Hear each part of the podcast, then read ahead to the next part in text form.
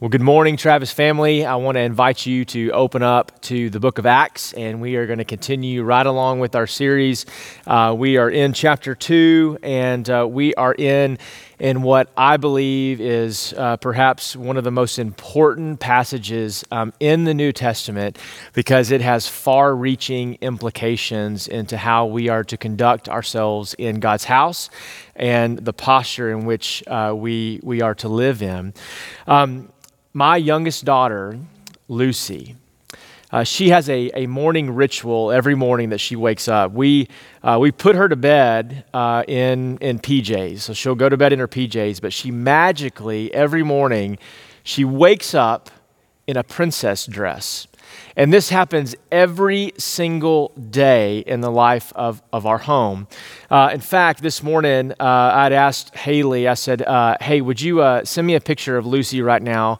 Uh, just take a picture of her. I want to show you this picture um, of, of Lucy. This is, uh, we put her to bed, and uh, yes, we wear Christmas PJs when we go to bed in the middle of May.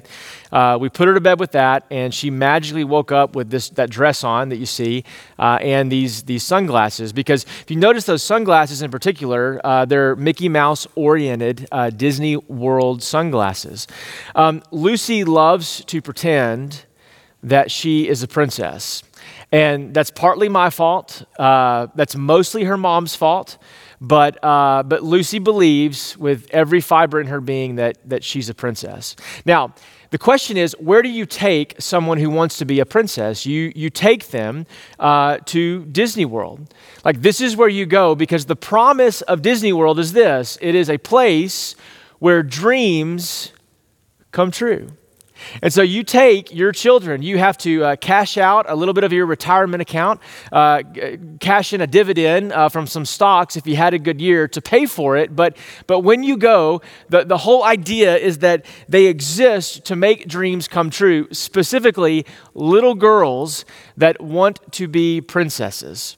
And it ingrains in them this, this attitude. And so you go, and, and I will say they do deliver on that promise. Well, you know, it's one thing for a dad to deliver on a promise to make their daughter uh, feel a certain way uh, and, and to lead them in a certain way. It's quite another for us to understand that God, many years ago, makes a promise to the church. And it's a promise that is going to have far reaching implications um, with the gospel and how the church is supposed to look, specifically talking about the promise of the Holy Spirit when He comes. We have this uh, context in Acts 2 where the church has been told Jesus has ascended to the right hand of the Father. He has told the church, the disciples, the apostles, to stay put in Jerusalem until the Spirit of God comes upon them. And so this is where we find uh, the people of God at this moment. They're waiting. They're waiting for God to fulfill the promise that He foretold years ago, but also the promise that He just spoke about several weeks prior to this. And I want to pick up in chapter 2 with the text where we begin reading, where he says this When the day of Pentecost arrived, they were all together in one place. Now, this word Pentecost, it is a uh, sort of the culmination of the Passover feast. Uh, Pentecost, it, it, literally means uh, the 50th. Um, and, and it's this idea that at the end of Passover, the, the people of God, the Jewish people in particular, were going to gather together and they were going to feast. And Pentecost would have happened uh, about the beginning of June. If we know that Passover starts sometime around mid April, which is traditionally around the time in which we celebrate Easter. And then Pentecost would have come 50th, uh, 40, 50 days later, and they would have celebrated this feast. And, and what they would have done is they would have gathered some local wheat, they would have gathered, baked some bread, and they would have feasted, reminding them um, of a couple of things. One, to remind them that the first fruits of every offering were to be given towards the Lord. We see this sentiment and these instructions given in Leviticus 23 17, where God's word says, Offer these first fruits to the Lord. Now, this is interesting because one of the things that we see next week in response to Pentecost and the Spirit of God coming upon his people is we see Peter preach this incredible sermon and we see the very first fruits of thousands upon thousands that get saved. People that are far from God come to know Christ because of the message that Peter preaches. And so the irony here is, is not meant for us to look past. In fact, we're meant to recognize this to a degree.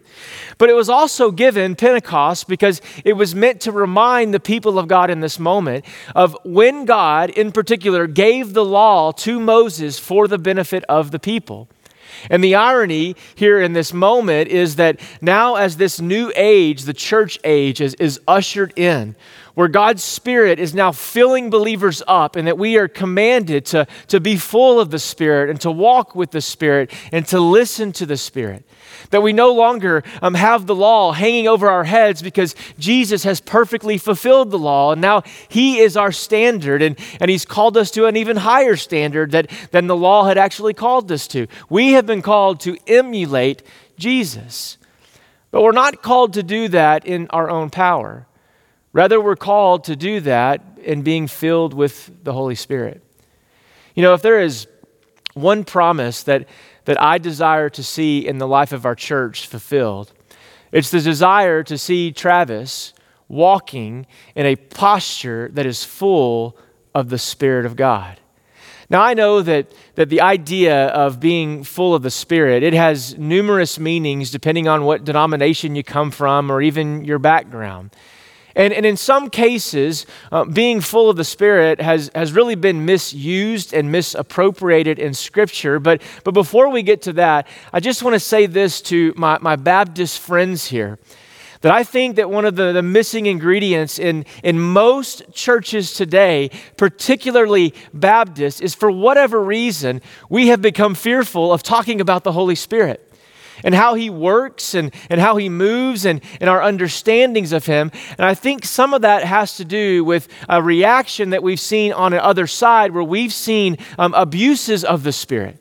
And so, for whatever reason, we, we are uh, a little bit afraid. And, and the way that I would like to characterize myself is that um, i would consider myself a little bit more of a charismatic, except that I like to wear my seatbelts. And I want to trust God, but I want to be completely dependent upon the Spirit of God.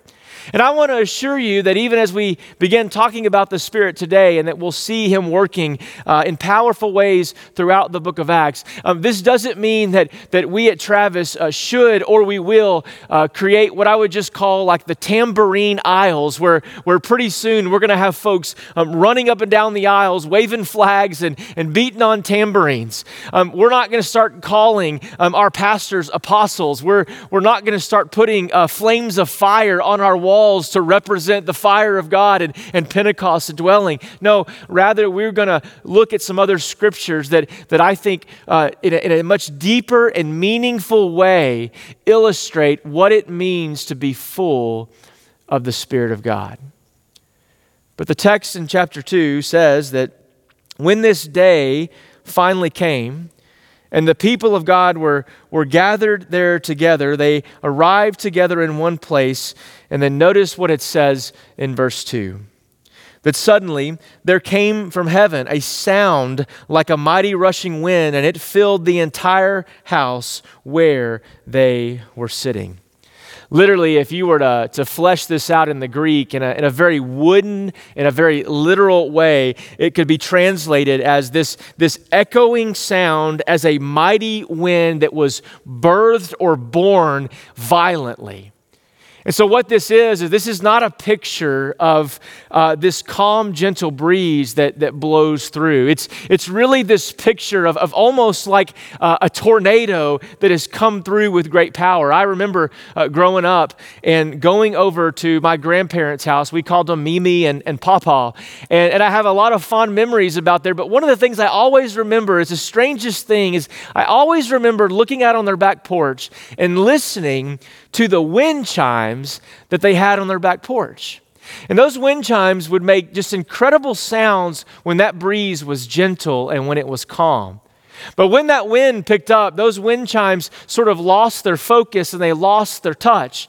And this was not a place where, in this moment, where you would have this gentle breeze blowing through and it would be this sort of serene moment. No, um, in the text, it, it's meant to illustrate this idea or connote this idea of this violent wind that comes through loud and, and, and almost thunderous. And it rushes in. And it says that it fills the house where they were sitting. It begins to, to almost, in one sense, begin to, to overwhelm them. And, and, and it is apparent that something, something new is happening, something new is beginning. You know, in the Old Testament, it, it talks about the Spirit of God, and, and it uses different terms. In the Hebrew, it uses a word called ruah. In the Greek, we, we translate it out, or it's, or it's used the word pneuma that many of you perhaps are familiar with. But in the book of Ezekiel, we, we see a promise that is given in Ezekiel 37, where Ezekiel is, is talking about this day when the Spirit of God is going to descend upon his people and he's going to make the dry bones someday live again. And we see in Ezekiel 37, verses 9 and 10, where he says this He says, Come from the four winds, O breath, and breathe into these slain so that what? So that they may live. And they then came to life and they stood on their feet, and it was this vast army. You see, Ezekiel was talking about a promise that was going to come. And what we see is that promise being fulfilled specifically in this moment at Pentecost, where God's Spirit comes as promised a reminder to his people that God never forsakes his word and he never backs out of a promise. And this rushing, violent wind comes in and it fills the entire house where they were sitting. Now, I've, I've read Acts 1 and 2, and I've read the book of Acts numerous times. But one of the reasons why I love just walking through Scripture over and over again is because each time that I do it, I, I learn something a, a little bit new and, and maybe a little bit different. And one of the things that I've never seen before in the text was really in noticing the posture at the end of verse 2. So the question is why would Luke make a statement where he says this wind fills the entire house and notice the posture in which the people of God were at in which they were waiting they they were sitting there are some that that would use Acts 2 as a as a proof text if you will to talk about how the people of God were praying and they were praying and they were seeking after God until God, they, they reached this level of holiness. And then all of a sudden, God would, would come and, and they would receive this baptism by fire or, or they would receive this filling of the Holy Spirit. But one of the things that I think that Luke is doing for us in telling us the posture of the people, that we can't miss this.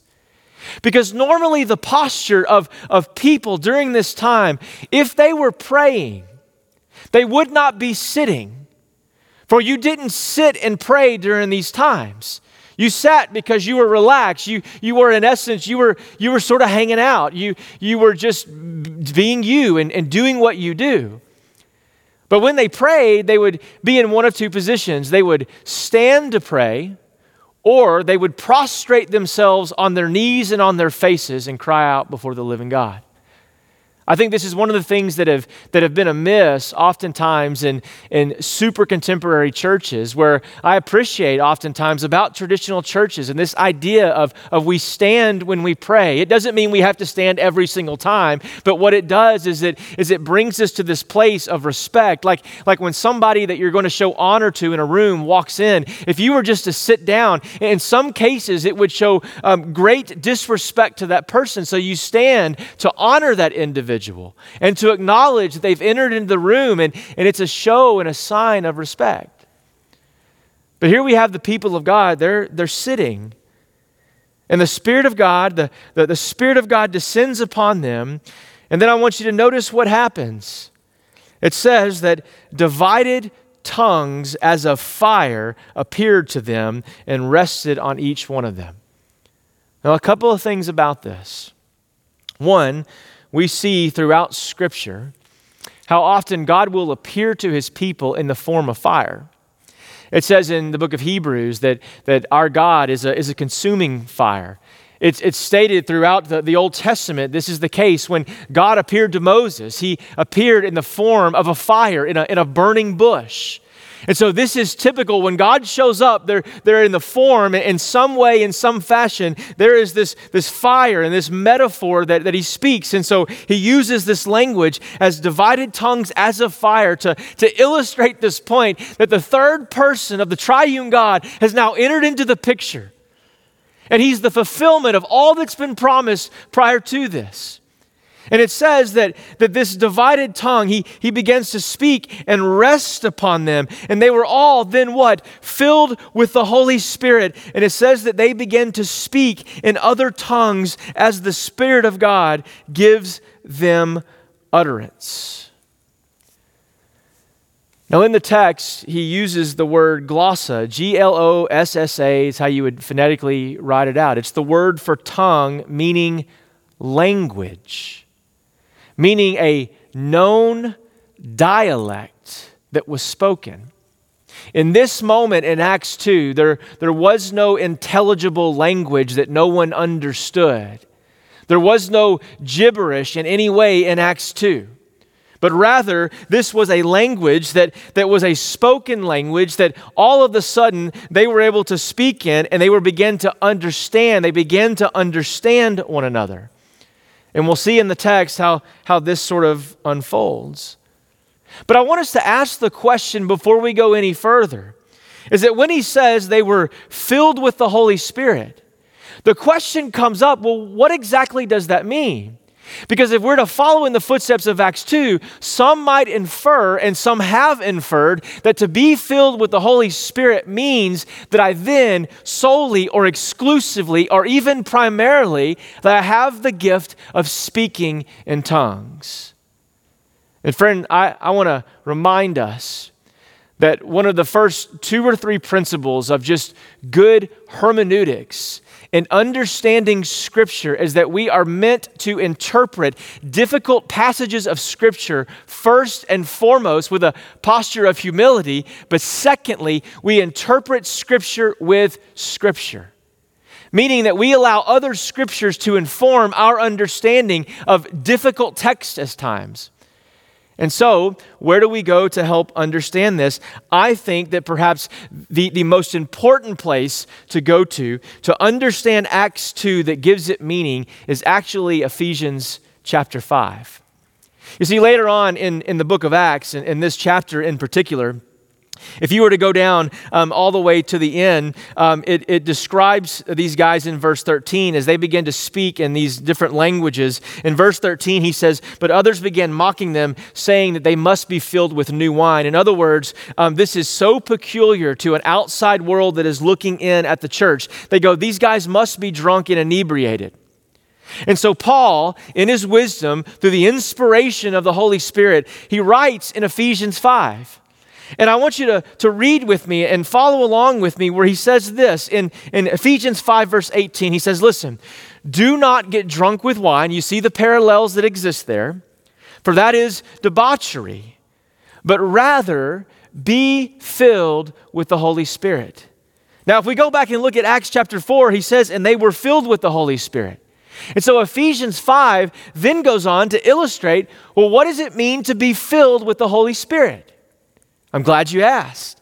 In verse 19 of Ephesians 5, he says this that when you are filled with the Holy Spirit, this is what that looks like in the context of the local church.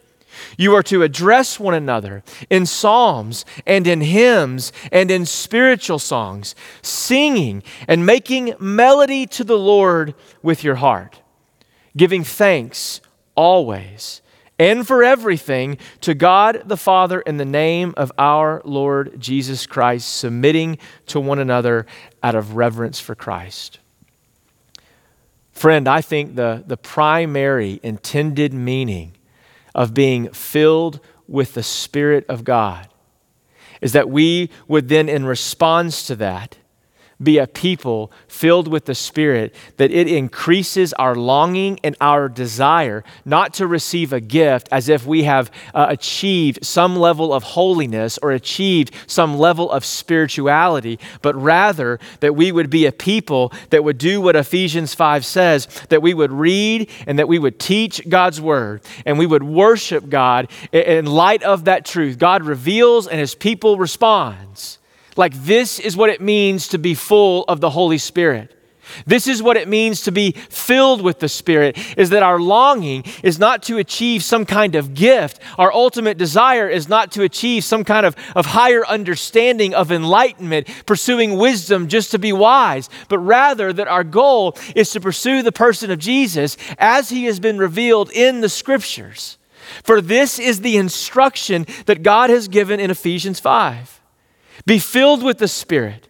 Address one another in psalms with spiritual songs, singing and making melody in your heart. And then don't forget in verse 20 that one of the characteristics of a person full of the Spirit of God is that they are a person that is walking around in a posture of gratitude. They are grateful people. And the joy that comes with gratitude is seen and felt and known by all. They're not victims. They don't feel like they're owed something.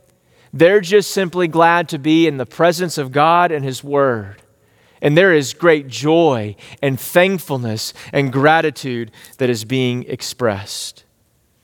Speaking in languages is not the normal response to being filled with the Spirit, but rather more normal is what's found in Ephesians chapter 5 is more appropriate. But if we continue to, to move on, if we, we get to verse 5, and, and, and notice back in Acts 2, he says this. So, so these things happen, but notice what happened then through the apostles. So they were dwelling in Jerusalem, these Jews, devout men from every nation under heaven. And at this sound, notice what happens. The multitude came together, and it says they were bewildered because each one was hearing them, not speaking in an unintelligible language, but rather speaking in his own language. They were able to understand. And it says they were amazed, they were astonished, and saying, Are not these who were speaking Galileans?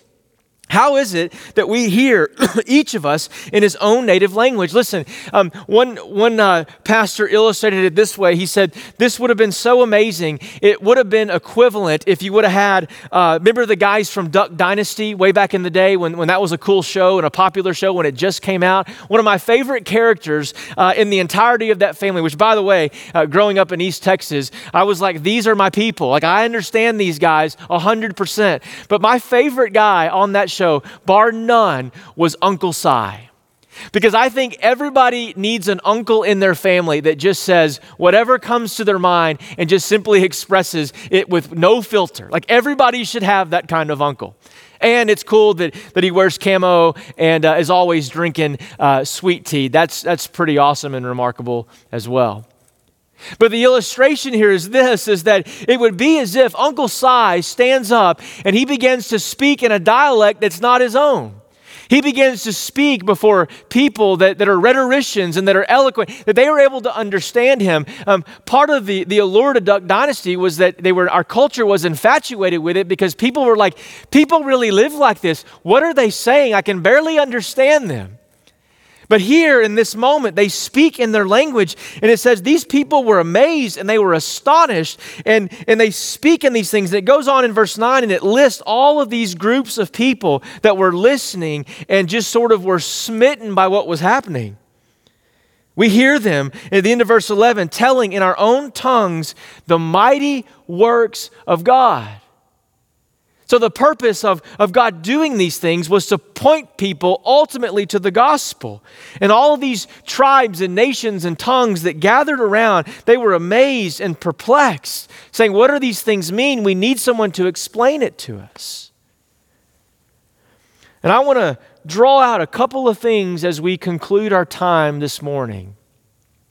I find it interesting that that Luke begins to detail all of the people that, that gathered together to listen. And you, and you ask yourself the question why would Luke uh, go into such detail to illustrate the, the variety and the diversity that exists here when the Spirit of God comes upon his people? And, and I think there's a couple of reasons for that. One is to remind us today, for me to remind you, that the gospel of Jesus is a gospel that is intended to reach the nations with the message. That we must be a, a church for our city, but we must also be a church who has a heart that is cultivated for those that are far from Him in the uttermost parts of the world. And so, this is why we give. This is why we go. This is why we pray. This is why we sin. This is why we cry out for God to raise up people in our church. And let me tell you something, church.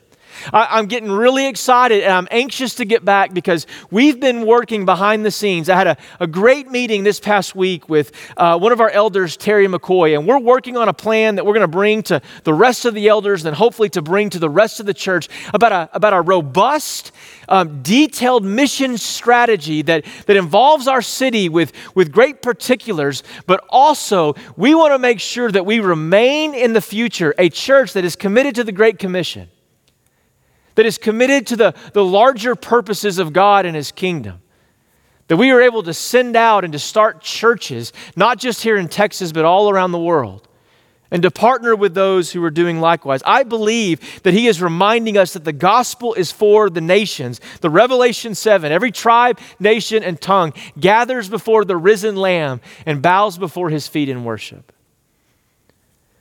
But I think the second reason is this is he gives this descriptors of all these people to remind us that God is glorified when his people walk in unity amongst diversity.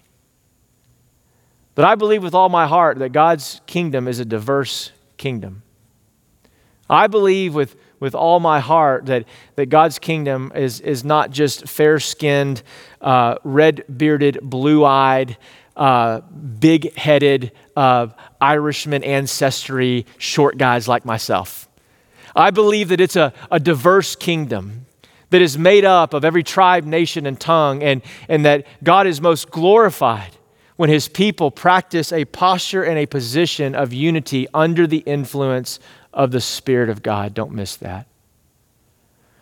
I want to end this morning with, with this statement or this question. And I want it to be something that you ask yourself individually because it's something that I ask myself collectively for us as a church. If the Holy Spirit of God left the church today, 99% of, of what we do would go on and no one would see a difference. But if the Holy Spirit left the New Testament church in, in, this moment and, and just walked away, 99% of what they did, it would stop and everybody would know the difference. And so the application there is this not just for our church as a whole, but for you individually, for me personally. If the Holy Spirit left my life and he walked away, would anybody know any difference? Would I be any different? Or am I living too much like the world and, and behaving too much like the world? Or rather, am I, am I living in a place of, of being filled with the Spirit of God that people see the Spirit at work in my life and they see the, the hymns and the songs and the Word of God that just rolls out of my mouth as I interact and as I talk? They see something different in me. Friend, what will they see different in you that points them to Jesus? Acts 2 is a promise fulfilled. God has fulfilled his promise. God is still fulfilling his promises to us. And now we must roll our sleeves up and put our boots on and go out into the fields and go get them. This week, I'm, I'm praying for you as your pastor that God would bring people in your path that are far from him and that God would use you to share a testimony of God's faithfulness, to share a testimony of God's mighty works, to, to proclaim the goodness and, and the riches of the kingdom of God, and that we can experience and know God today. If you're watching this and you don't know Christ, we would love to connect with you and, and speak to you about what a personal relationship with Him looks like. And you can reach out in this comment thread or below, or, or you can access it through the website. We would love to visit with you about what a personal relationship with Jesus means. We want to say thanks for being a part of this, this time. And we want to say how eager we are to see you again on campus for those that are returning with us on June the 7th. As one of your elders, I speak for all of our elders and that we love you so deeply and we cannot wait to gather with you once again. God bless you.